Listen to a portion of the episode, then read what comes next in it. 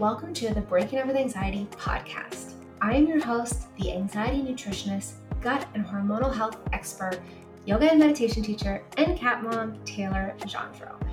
And this podcast is designed to show you how to relieve and resolve your anxiety disorder through the powerful combination of food, lifestyle changes, targeted supplementation, gut and hormonal health optimization, nervous system regulation, yoga, meditation, mindset, lifestyle coaching, and more. Hey, hey, hey. Okay, so funny story kind of about today's episode and guest. When I first started this podcast, which was last December, so December 2022, I got super excited about bringing on all my amazing friends and peers and colleagues that I kind of went a little bit overboard. I recorded so many guest interviews in those first in the first few months of this year, like January, February, March, that they just started piling up and I couldn't even keep up with releasing them all. Then I went on vacation and it was summer and I took a little bit of summer holidays. And so now I'm finally getting around to releasing a bunch of guest episodes that were recorded so long ago. And today is one of those. So, Dr. Stephanie, who you will hear from today, we recorded this back in March. And obviously, a few things have changed since then. March was around the time that I was almost done with my burnout protocol, my burnout recovery, which started in August 2022. And then it wrapped up around March, April uh, which you'll hear me talk about in this episode. So, going through a seven or even eight month, almost eight month burnout recovery process really was one of the things that opened my eyes to the impact that alcohol had on my body because I would just have a few casual drinks and it would really, really, really derail any progress I was making. And on that note, I actually think I talk about in this episode or in an episode that's coming out at some point. I don't know. I talk about how much I really like spicy margaritas, which is true. Um, I love spicy margaritas, or at least I used to. But you know what I have been doing to crush that craving? The lemon habanero and mango chili LMNT electrolyte packages. I will link those in the show note in case you have never heard of that company um, I'll just bring those to a cottage or even a patio or a restaurant or someone's house. And I definitely do not feel like I'm missing out. Okay, so Dr. Stephanie is a naturopathic doctor from Vancouver, Canada, who takes women from bloated and burnt out to fiercely confident and energized. She believes that when you are no longer bloated and tired, you show up differently in your life, which I totally agree you're able to own it and not miss out on precious once in a lifetime opportunities and time. I'm so excited this episode is finally going live because if you have an anxiety disorder or chronic anxiety, you have some level of adrenal dysfunction. And so I really encourage you to listen to this entire episode from start to finish.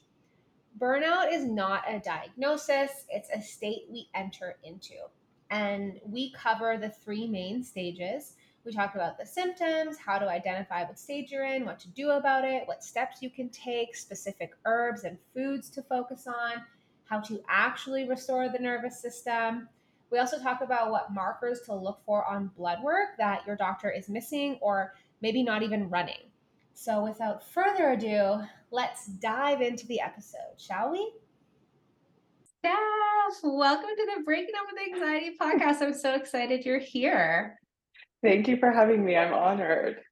Let's dive right in because we have so much to talk about. I know this is going to be such a hot topic because we're talking about burnout today. And when I did my burnout episode, I got uh, flooded with DMs and emails from women who could either relate because they had gone through that or women being like, oh my gosh, like I think I might be in burnout. so yeah. let's, you know, let's first start. Who are you? Tell us a little bit about your story, and then we'll jump into the stages of burnout and things like that. Uh, okay, so I'm a dual licensed um, naturopathic doctor. So I can see patients in British Columbia and Ontario. Um, I also am a nutritionist. I was a former psychotherapist and life coach. And now my big passion is helping women um, navigate bloat and burnout to get to a place where they can feel energized and confident. This is why your mindsets, everybody needs to follow you on Instagram, which will be linked in the show notes. Like your the way you explain things and your mindset stuff.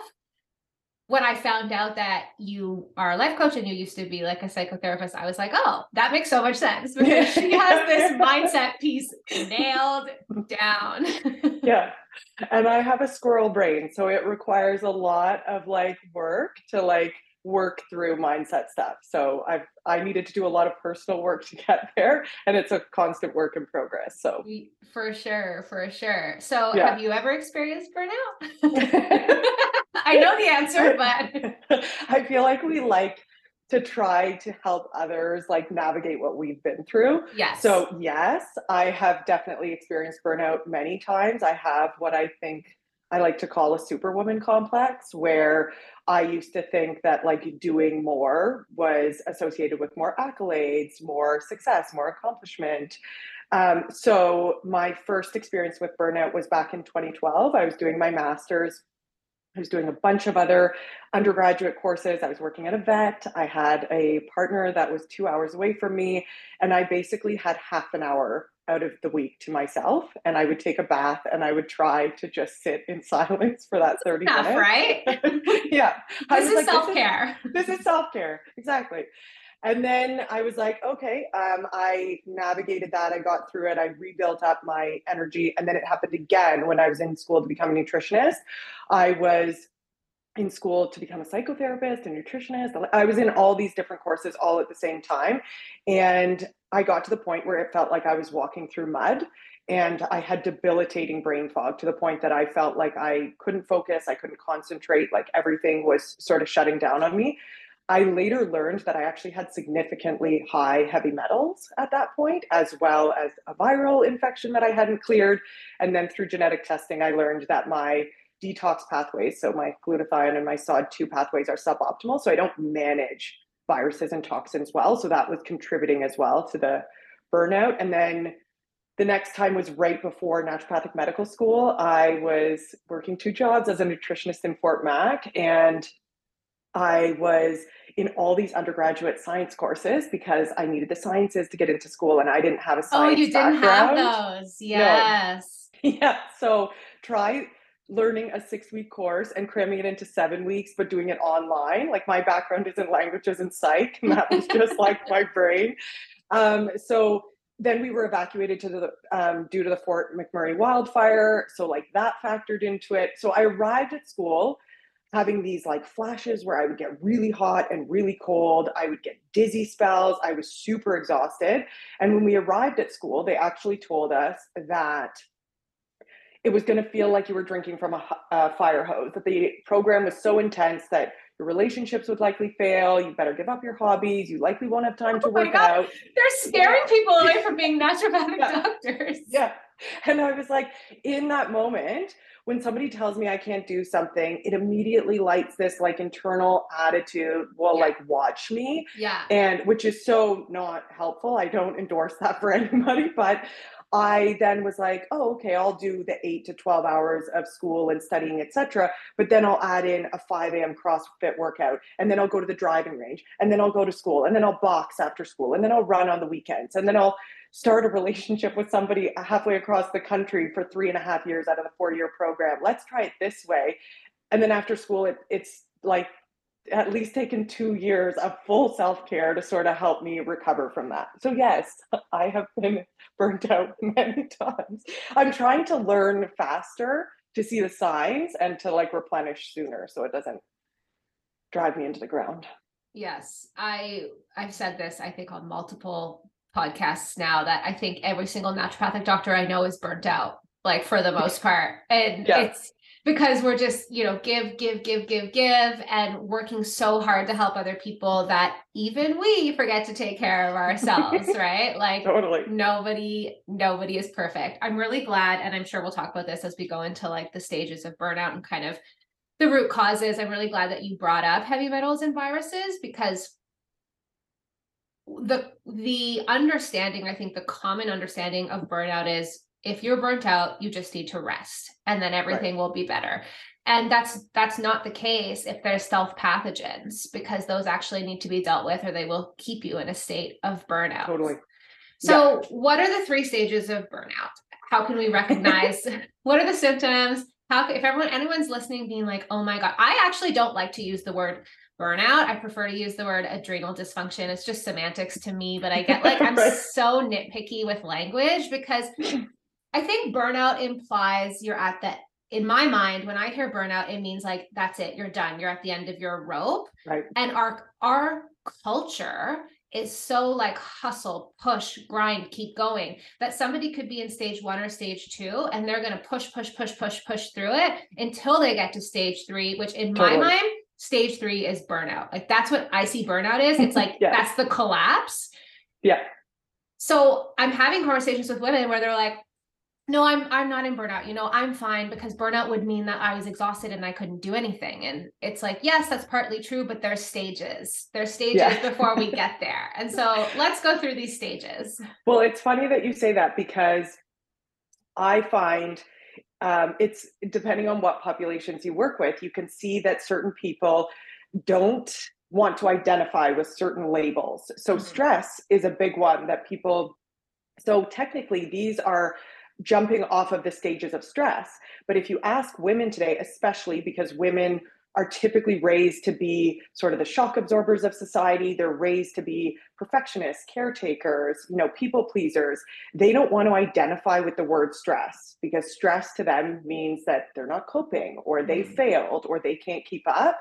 And it's amazing to me that I could ask a patient who's just finished telling me that they're not sleeping, they're not really eating, they don't really hydrate enough, they're having disagreements with their partner about parenting, they're having a big sort of dramatic disagreement with a friend and they've got all these deadlines at work and when i ask them to rate their stress they'll tell me it's a 1 out of 10 and i'm like and i'm like i know because you think that i did socially, this. Yeah because that's socially unacceptable. So you don't want to say that but i know on a physiological level with everything you just told me that there's no way that it's a 1 out of 10 but we've got all these pressures to tell us so i agree there's definitely semantics around um, identifying with things. Even the word fatigue, some people don't like, but it's interesting. If you ask people about um, people were busy, on the other hand, like a badge of honor, yeah. no one would ever say, like, hi, I'm so and so, I'm so stressed.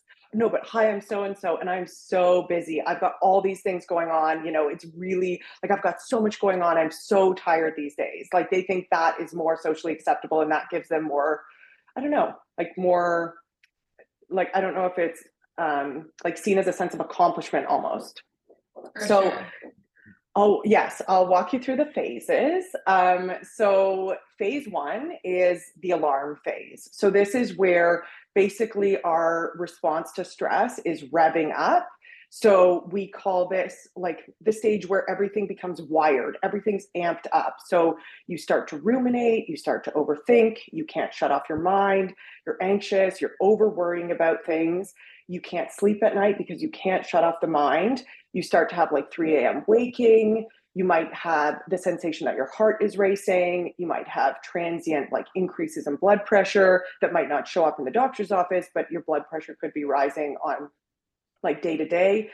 And then here you're usually still able to work out, right? So you would be because you've got all this bent like pent up energy, you're usually able to still go and do like a workout or a weight class or a HIIT class. And it's sometimes going to be more invigorating because you've sort of like offloaded some of that extra energy. Um, now the interesting thing about this phase, do you want me to talk about approaches, like how yeah. we deal with the phases? Okay. Yeah. And just like for anybody listening, if you have anxiety, you are in stage one. Yeah. I I have yeah. yeah. you might even be in stage two or stage three. Um, I tend to see more kind of depression in the later yes. stages as opposed to anxiety. But there has not been one woman that I have worked with who was not in stage one of adrenal dysfunction because I work with women with anxiety. And so totally. Yeah. there is some level of adrenal dysfunction going on. So this episode is for you. so, and it's interesting when you are in that revving up. So when we're rapid cycling your stress hormones, so like your epinephrine, your norepinephrine, we've got increases in cortisol. You're also going to have like sugar and salt cravings, right? Because the body is so stressed that it's burning through things so quickly that you're going to crave um, sugar for energy here as well. Um, so the interesting thing about this one is first we need to prioritize sleep and rest. Yes, those would seem kind of intuitive, but then we would look to things like mindset work. Maybe it's something that you can do with a coach, maybe it's something that you can do through like talk therapy or psychotherapy.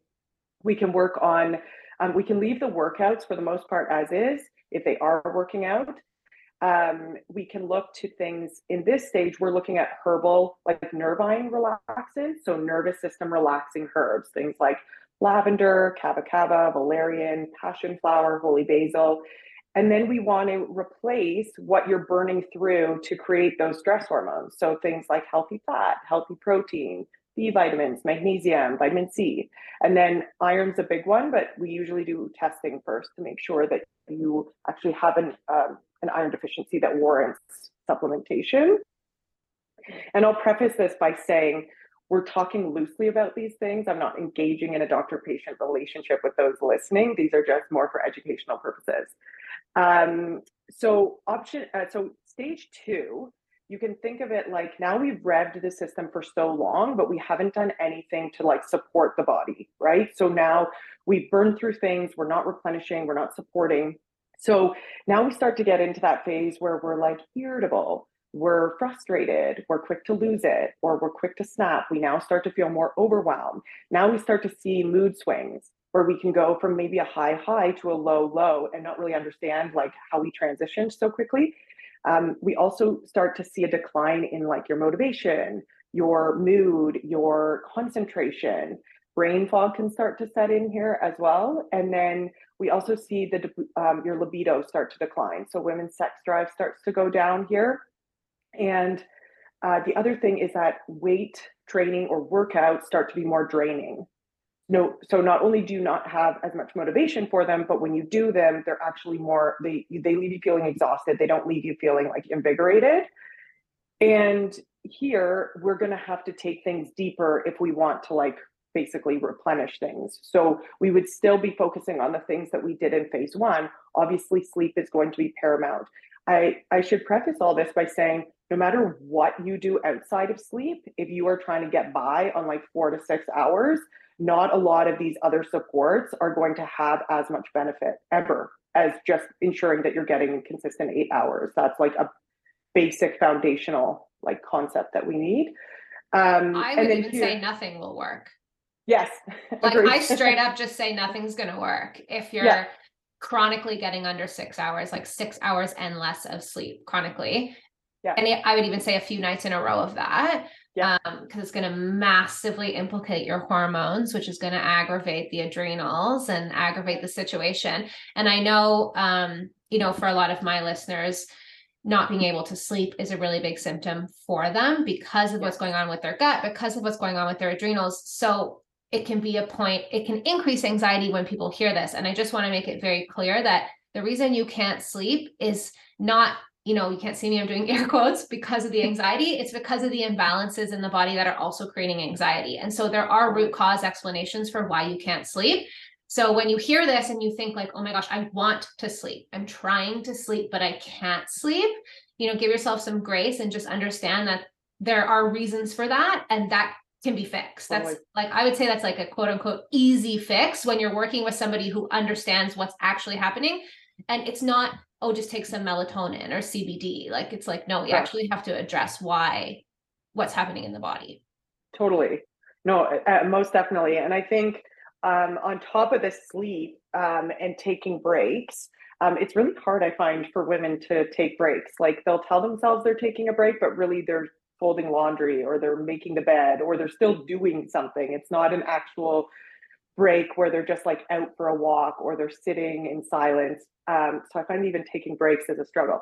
But besides doing what we did in phase one, now we might have to take it a little bit deeper. So sometimes we need to incorporate like physical medicine, um, things like acupuncture, massage, tapping, things that drive um, that healing deeper into the body.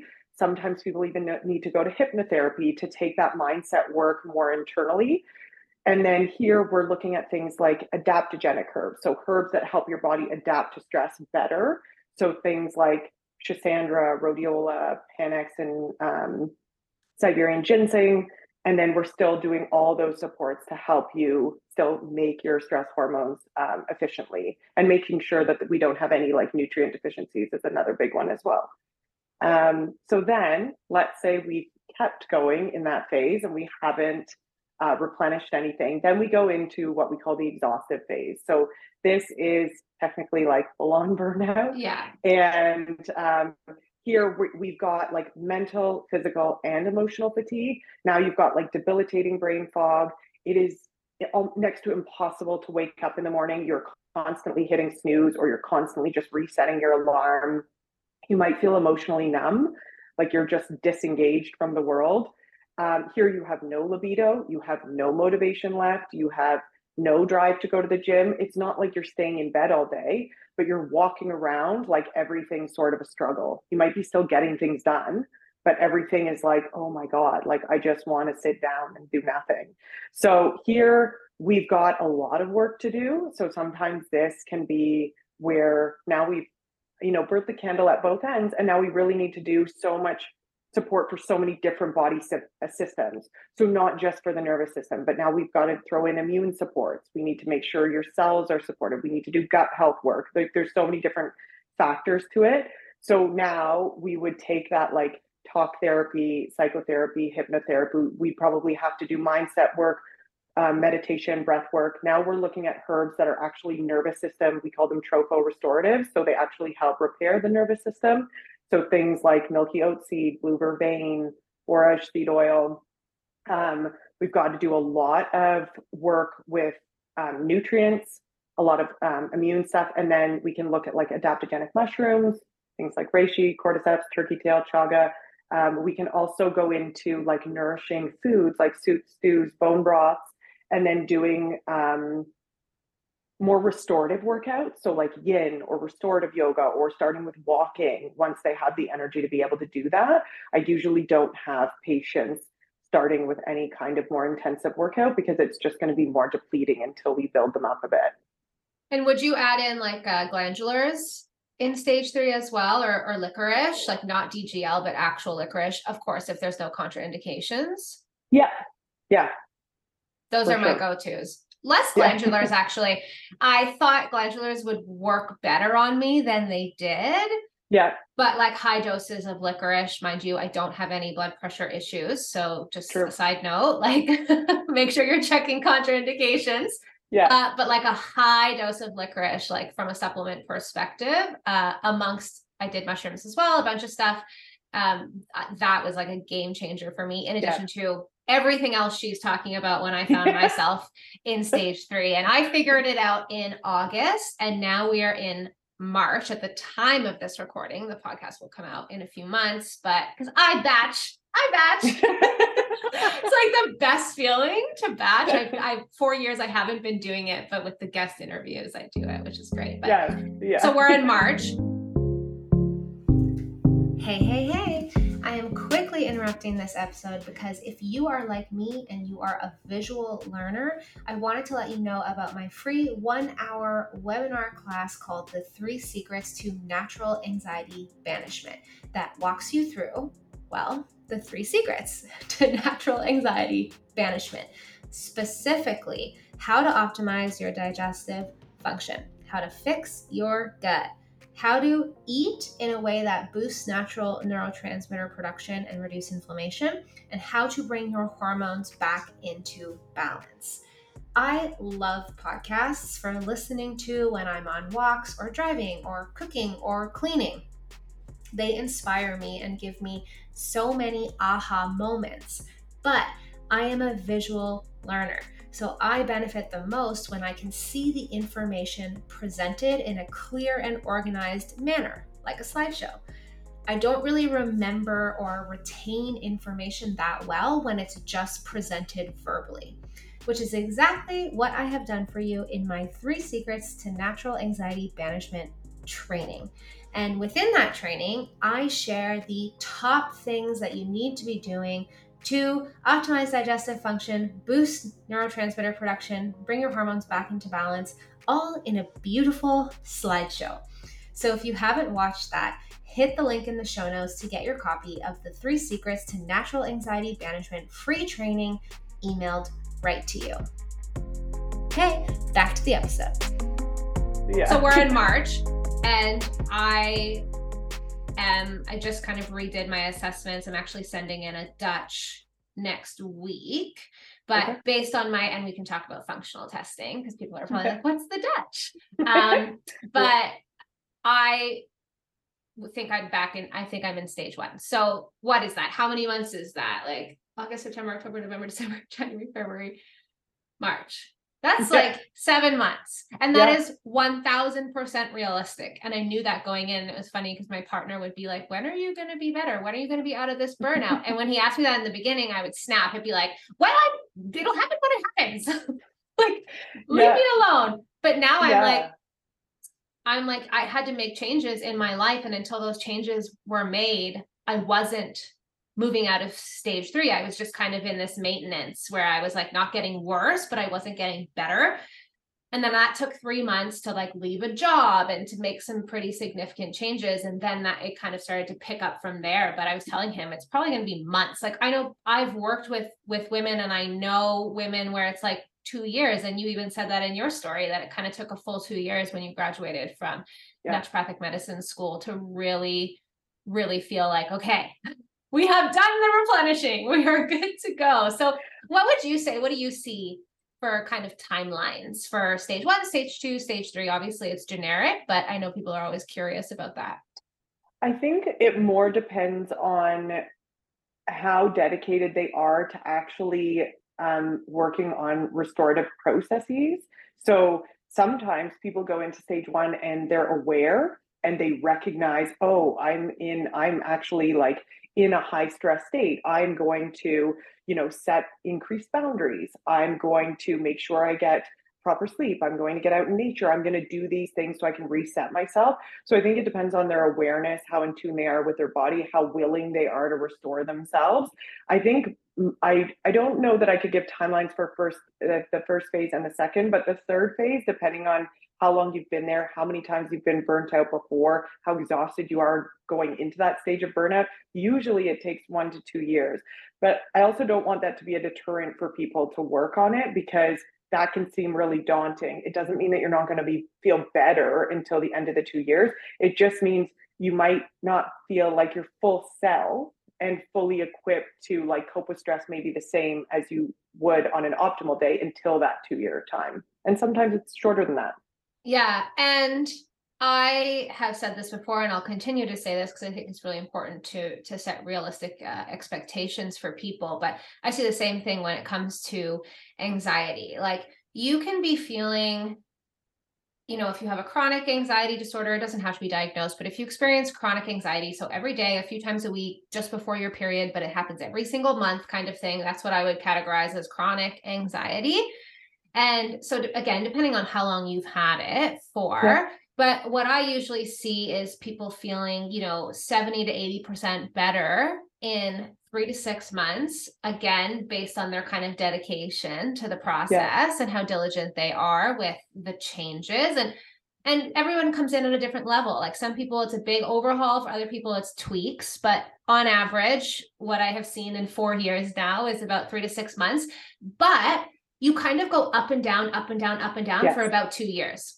And so I also have this two year mark, and I tell my clients this all the time too, and all the women in my group coaching program. Like, I know it sounds really daunting, but I'm not saying you're going to struggle for for two years, but you might feel amazing for six months, and then boom, you have a panic attack. And and it doesn't mean that everything you've been doing isn't working. It's just the body has to take time to rebalance and you're building a new foundation. It's like you've torn down a house, you're building a new foundation, right? And like and I don't know if anybody's ever gotten a new build, but it takes years to get those things done. yeah. And there's well, always also, delays. But yeah, totally. And I think too, like, um, when you show people through all the different work, just how good they can feel, even if it's 70 to 80% better on an energetic level or in an ability to cope or ability to be more resilient to stress, most people are going to be like, oh my God, I need to keep going. Like, I really want to maintain yeah. this. And once you've given them like a taste of it, they know what they they know what that feels like. So they're more hyper aware when they're off. So if I'm used to feeling like 70 to 80% better, and like let's say I get hit with some sort of viral infection and now I'm tired again for three weeks, it makes me like love and appreciate that energy that I've like worked up to so much more. Because I think we've normalized having no energy and people just don't think energy is even like achievable these days. Everyone's just running around normalizing tired.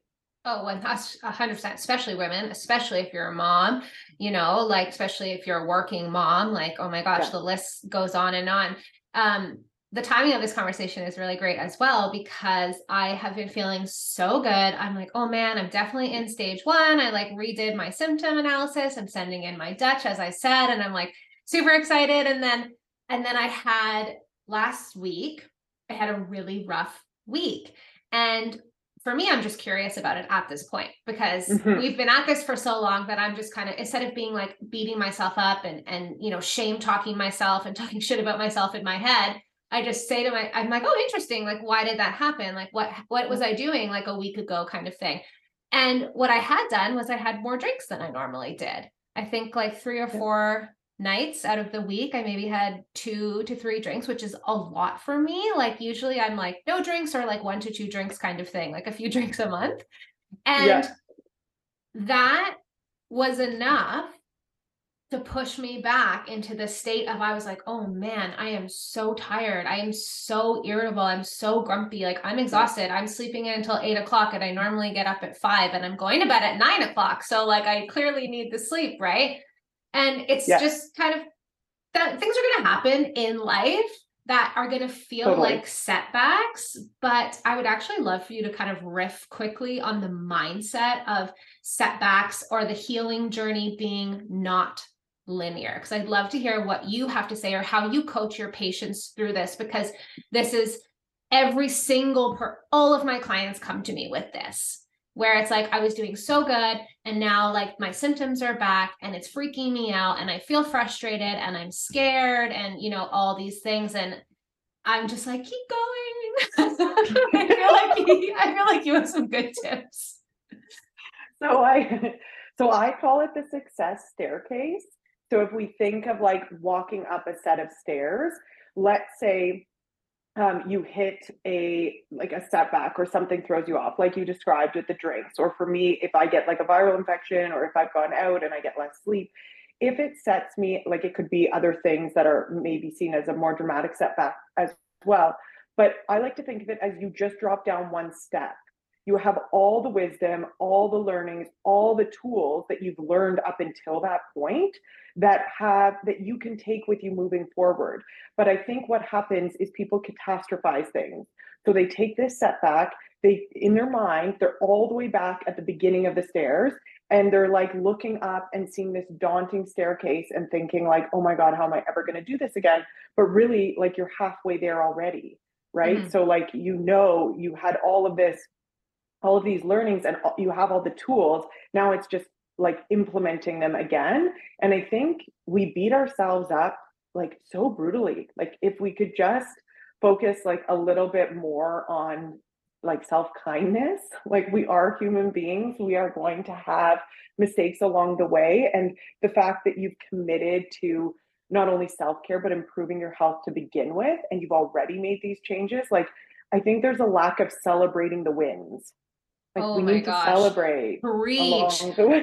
I'm like, I'm the most annoying coach. I will tag my clients to be like, what's your win? I post like a weekly win in the yes, Facebook group. And if people aren't commenting, I'm like tagging them, being like, I know you have something to celebrate. It's been seven days. Like, come on. yeah. And and I think that's a big part of it. it is like we're not celebrating the things. It's just constantly looking at like the next thing we need to do and the next and the next. And you look back and you're like, wait a second, I've done so much and I've come so far, but there's sort of a lack of acknowledgement of that. So I think realizing just how far you've come, celebrating, and then kindness. I think we set these like arbitrary barometers for ourselves. And then when we can't hit them, then we're a failure. Like I used to tell myself if I wasn't waking up at four, which is outrageous. Oh my god! I wasn't waking up at four, yep. I was not I was not maximizing every moment. Yeah. I wasn't living life to the fullest. And it's like, whoa, okay, but then I drove myself into the ground. So was it really that worth it? Whereas now I'm like, okay, if I wake up at seven, I'm not a failure. like let's just tone it down a notch. yeah. So I think like self-kindness and compassion is huge. Um, I know I have a, a girlfriend of mine who listened to my burnout episode and then she sent me a text and she was like, Holy shit, like I'm burnt out. And she's like, you know, listening to that episode gave me a lot of peace of mind because I was thinking, what is going on? Um, Yeah. and so I'm supporting her with that now, but she had just gotten back from a two week vacation and she was saying it's in these moments that you really know you really understand that health is the most important thing because I just spent all this money on a vacation and I could I was exhausted, I was irritable, I don't feel rejuvenated coming back. You know, she's like I had a good time. I don't regret going, but also Yeah. like I'm spending so much money on this vacation. Like people will spend a couple thousand dollars on a vacation and then they will balk at spending a thousand dollars on their health. But Yeah. it's like you need your health to enjoy those vacations. You need your Totally. health to work and make the money to go on those vacations. Like we just and it's it's just a a, a society thing. Like it's ingrained in us since birth that like our health is not at the forefront of things. yes Yeah. And I like, I think also something that can really help people is if you sit down with yourself and you hone in on what you value, then all of your decisions in life can be traced back to that value. So if something feel you can check and if it feels out of alignment, you're likely not going to commit to it. So for me, I um, deeply value energy and joy. Uh, There's many other things that I value, but I'll give those in the example of health. So everything that I do is I evaluate will this action either like detract from my joy or detract from my energy? And if it will, then it's less likely that I'm going to go forward with that. And it's it, I do it with everything. Like if something's going to hijack my happiness from the next day, like staying up late or I don't drink, but drinking would be a big one and it's part of the reason I don't drink is because I don't want anything to interfere with those two things. I value them like they're in my top 10 values.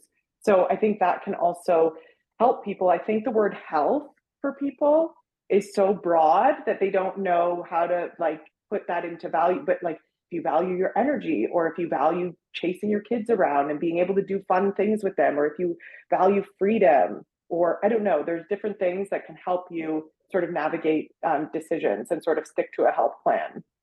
Definitely. What is um one of your favorite or maybe top two ways to work on being kind and compassionate to yourself? I personally love the metta meditation, the loving kindness meditation. Mhm. And when I find myself slipping into a place where I'm not being super nice to myself or not patient to myself, or I'm getting easily frustrated by other people, I will kind of recalibrate myself by in my morning meditation for like seven days or as long as I feel like I need it, I'll do like a metta meditation. Love that. Um, I do a few things. I'll do um, I do a morning meditation with breath work.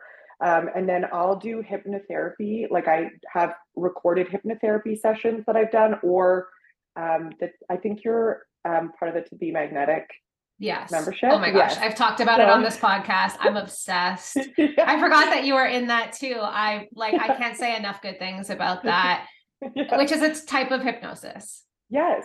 So I take one of those, like I'll do any of them, like the soothe one, the anxiety, any of them. I'll take that and I'll go into my like sauna blanket. And yes. I'm so jealous when I see your videos of that. I'm like, oh man. work through that. Journaling is another big one um, that I will do, like just in terms of journaling, why, like just freehand about like why I'm being so hard on myself. Mhm. So I think like we can really be I really think we all just hold we're the reasons that we hold ourselves back. I actually don't think it's anything out there. I think it's our own um, belief systems. And if we can work on those, we can like step out of our comfort zone a little bit more.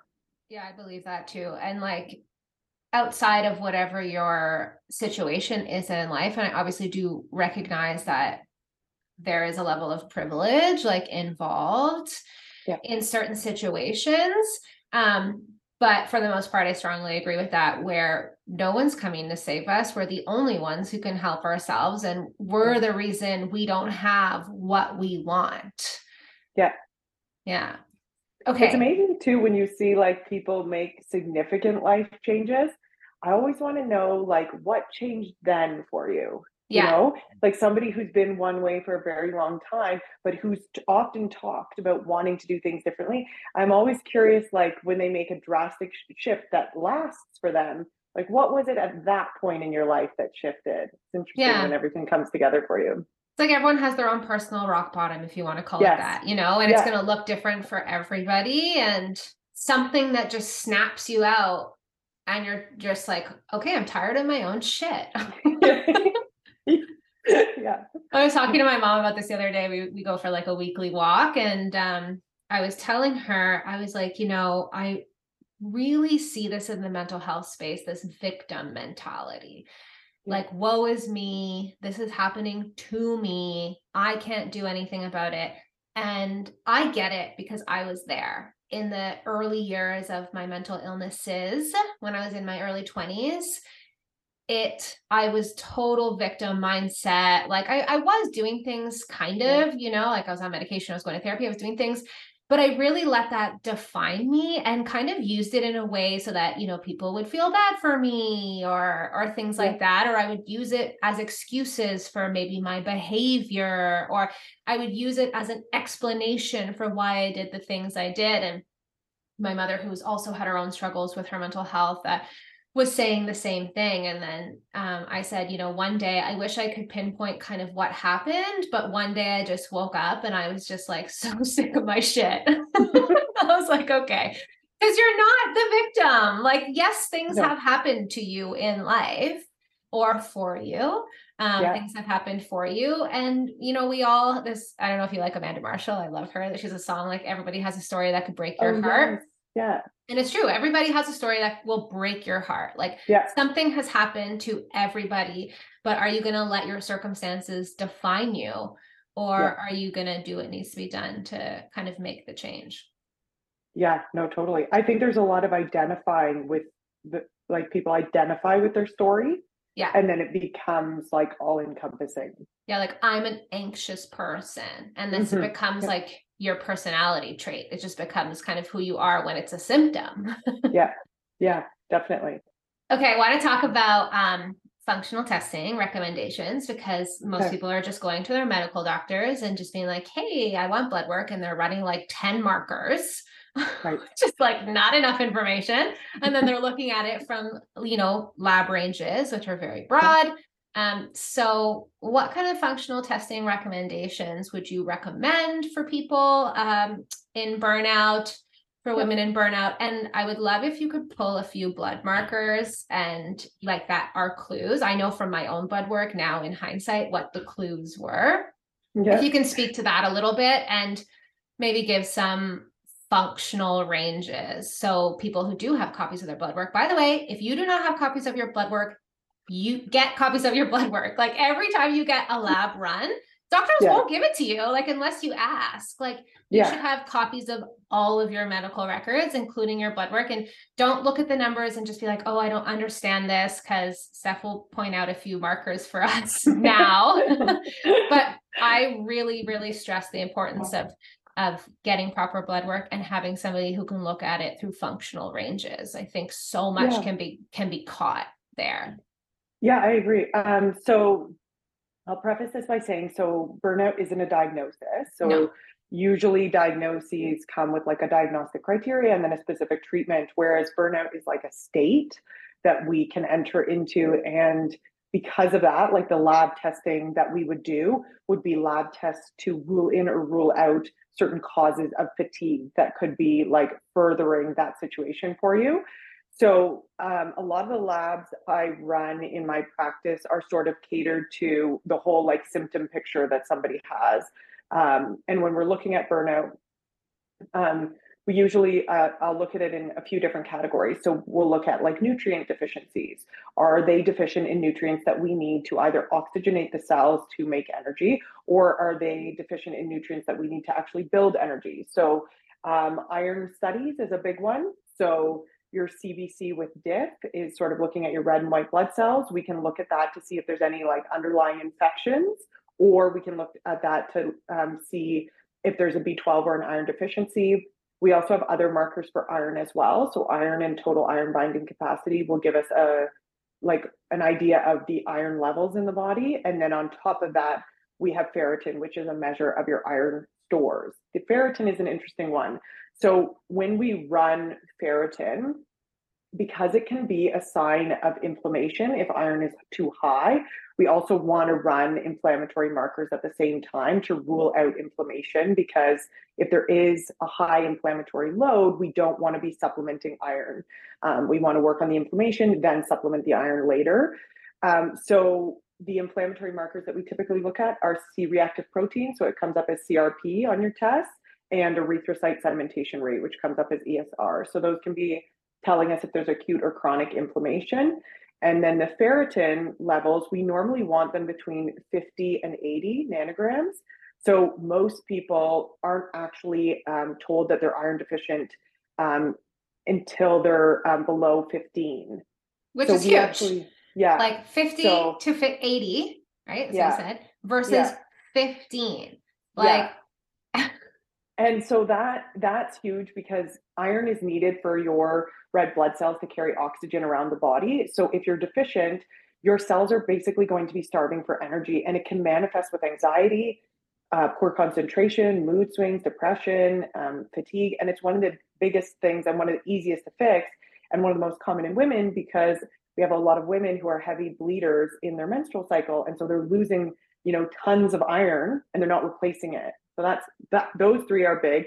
Vitamin D, I have yet to see one patient that comes across with adequate vitamin D.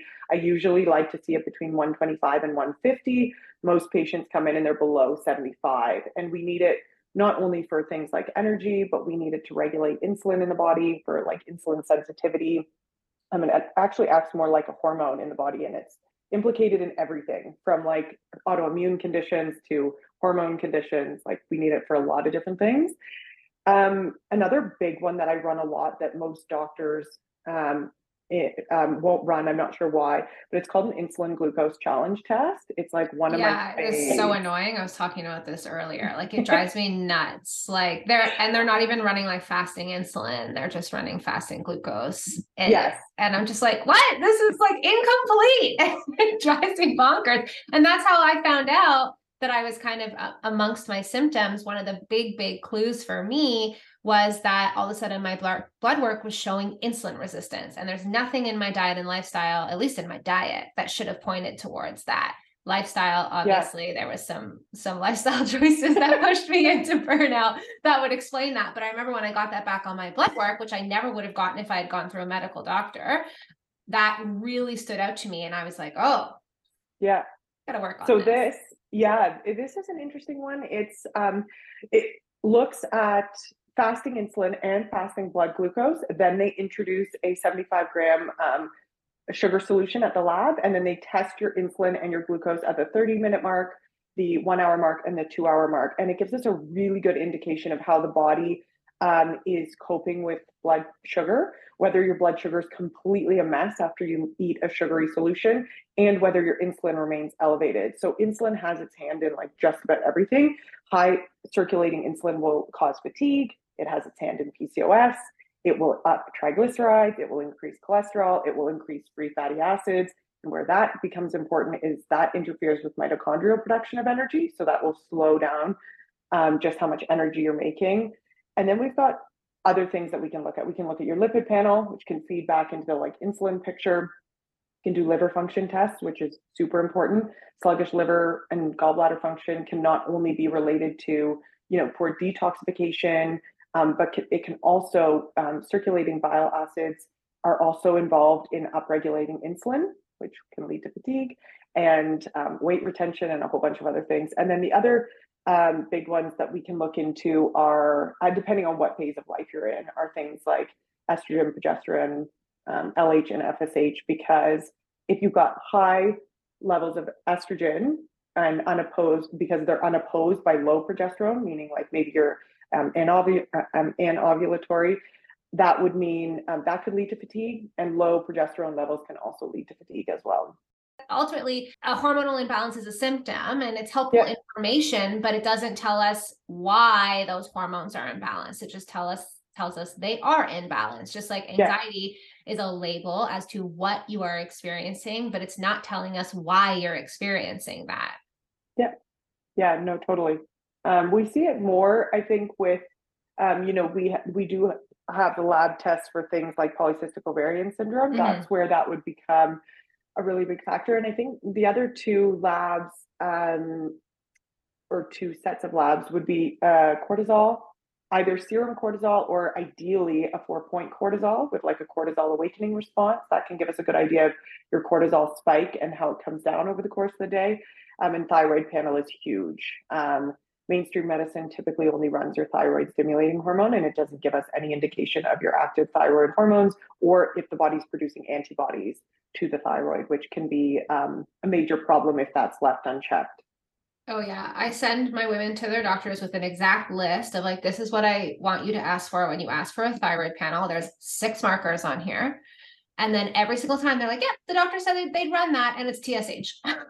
Yeah. I'm like, I no. I do I, I don't know how it works in Ontario, but I know in BC, if the even if the doctor does check off all six, if the TSH comes in, back in range, they actually won't run the other ones. And the range for TSH is very wide. It's from like 0.5 to 5, whereas ideally we'd want you between like a 1 and maybe 2.5. So yeah. if it comes back within that 0.5 to 5 range, then they drop the other tests. And so it's not necessarily the doctors, but it's more our provincial healthcare system that's like handcuffing what what tests are covered basically. Oh yeah, it's a systemic issue, which is also yeah. a point that I really try to drive home. It's not your individual doctor trying to be a dick. Like yeah. they're, not. They actually don't have a lot of control. Like no. they work for the province, they work for the hospital, they work for their yeah. governing body. And we saw this happen with COVID, where they were getting licenses revoked if they went against what the country was saying, right? Like this is a really big issue. So thinking that your doctor just like has the power to do whatever they want and that's why you're not getting answers for your health is incorrect. Like yeah. they actually can't run a lot of the labs even if you want them to run a lot of the labs and even if they're but they're like, I would love to do this, but I literally can't. Like, yeah. which has happened to a few friends of mine who have gone to their doctors, and the doctors have said, like, I would love to do this for you, but you have to go to a naturopath because I literally can't. Like, I can't write this on a requisition. You know, I actually well, I have. that's a no. I was just gonna say, I think that's. I've always said to people, if you want optimal health in Canada, amazing that we have free healthcare. It's awesome. I don't take it for granted, but you if you want optimal, it has to be a combination of paid and free.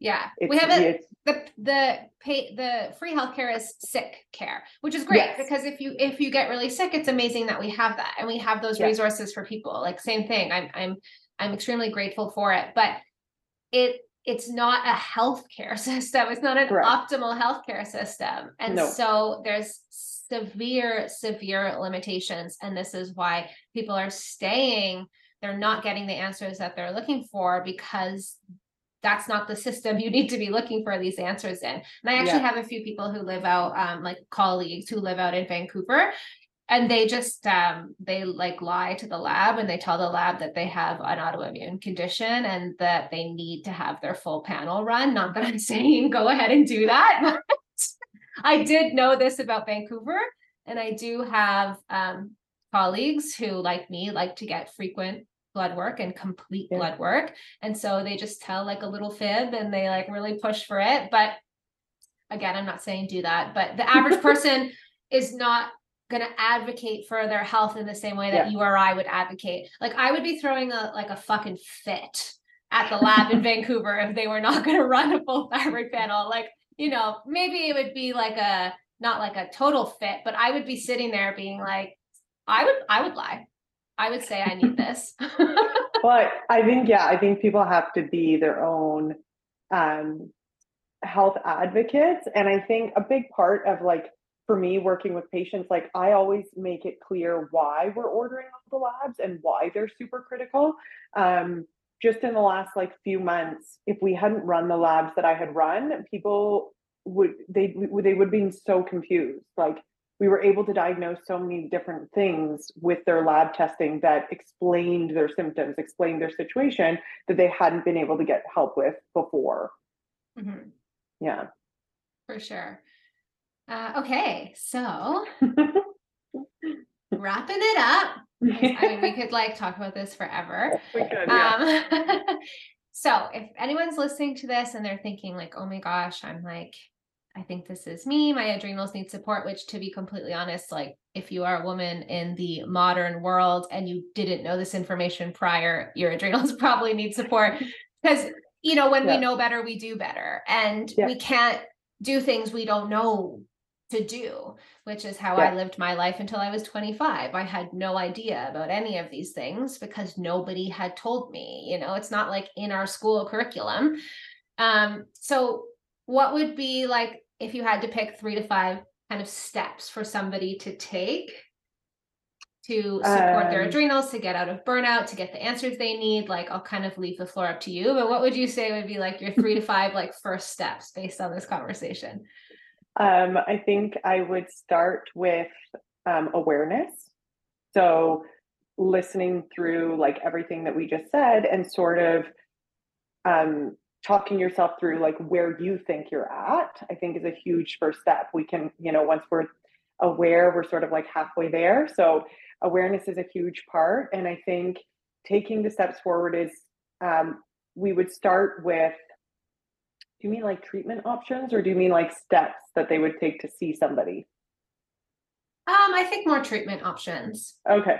Okay. So I would start with that. I would start with um, a lot of my um, burnout patients are skipping meals, and that's a huge thing that actually leads to fatigue for them. So, right, we're trying to aim for regular, high protein, consistent meals throughout the day, even if you're not able to make it regular at first.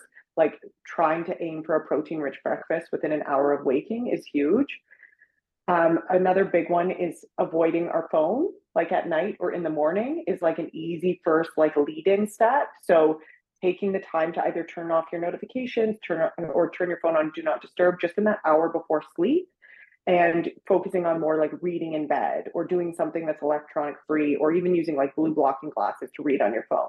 Something where we're limiting the amount of like invasive stressors right before bed because especially in that alarm phase you're going to have trouble sleeping and we're trying to optimize sleep uh, same thing in the morning. One of the best ways we can reset our nervous system naturally is to get yourself exposed to natural sunlight. So it doesn't even need to be a walk. It could be like sitting on your balcony, sitting in your backyard, or just standing outside. Um, and then another, um, trying to think where I would start next. Um, probably somewhere between like taking breaks and doing something to sort of work on optimizing sleep either making an appointment with somebody like because i think sleep needs to be like the first thing. We talk about the foundations of health and sleep nutrition hydration elimination are the basic five and sleep is like paramount out of all of those. So if you're not sleeping like that's really where we need to start first. And if it's not something you can accomplish on your own then working with like a nutritionist, functional medicine doctor, naturopath, somebody who can help you understand why you're not sleeping and help get you there just to begin with. Mm-hmm. Yeah, perfect. Okay, thank you. So, oh, you're welcome. Where can people find you and connect with you? And I think you have a what stage of burnout quiz, something like that, right? Yes. So, what resources do you have for us? and I will make sure they are all linked in the show notes because people are going to be uh, running for these, especially so, the burnout quiz. so um, you can find me, like my um, website is drstephaniecowie.com. Um, and my Instagram is dr.stephaniecowie. And there you can find links on both to the um, burnout guide so you can help figure out like what stage you're in um, and then there's also a bloating quiz if you're somebody that experiences chronic bloating Mm-hmm. And burnout and bloat are connected. They are. They are. People might see that and be like, oh, like, you know, she focuses on burnout and bloat. What do those have to do? they actually have a lot to do with each other. They do, yeah. Um, mega gut health, hormone health, mindset. That's like those three are what I'm all about. So yeah. Yeah, amazing, amazing. Well, thank you so much for coming. Oh, uh, thank you for having me. I loved it. Bye.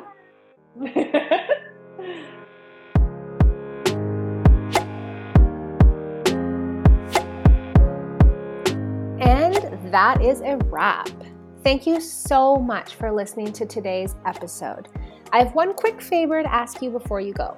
If you love today's episode, I would so appreciate if you left a review on whatever podcast platform you are listening to right now.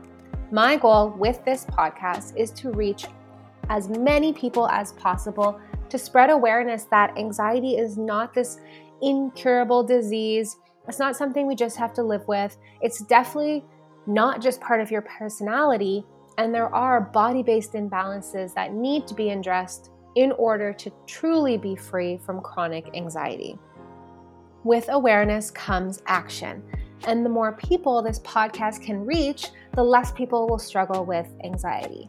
And positive reviews are the number one way to help new people discover the show. You are the best. Thank you so much for being here. I appreciate you so, so, so much.